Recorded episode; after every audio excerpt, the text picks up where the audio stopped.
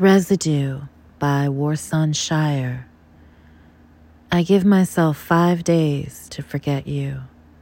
On the first day I rust, on the second day I wilt. On the third day I sit with friends, but I think about your tongue. I clean my room on the fourth day. I clean my body on the fourth day. I try to replace your scent on the fourth day.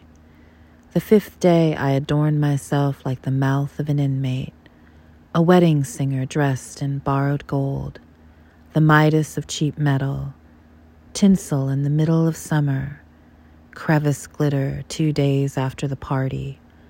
I glow the way unwanted things do, a neon sign that reads, Come. I still taste like someone else's mouth.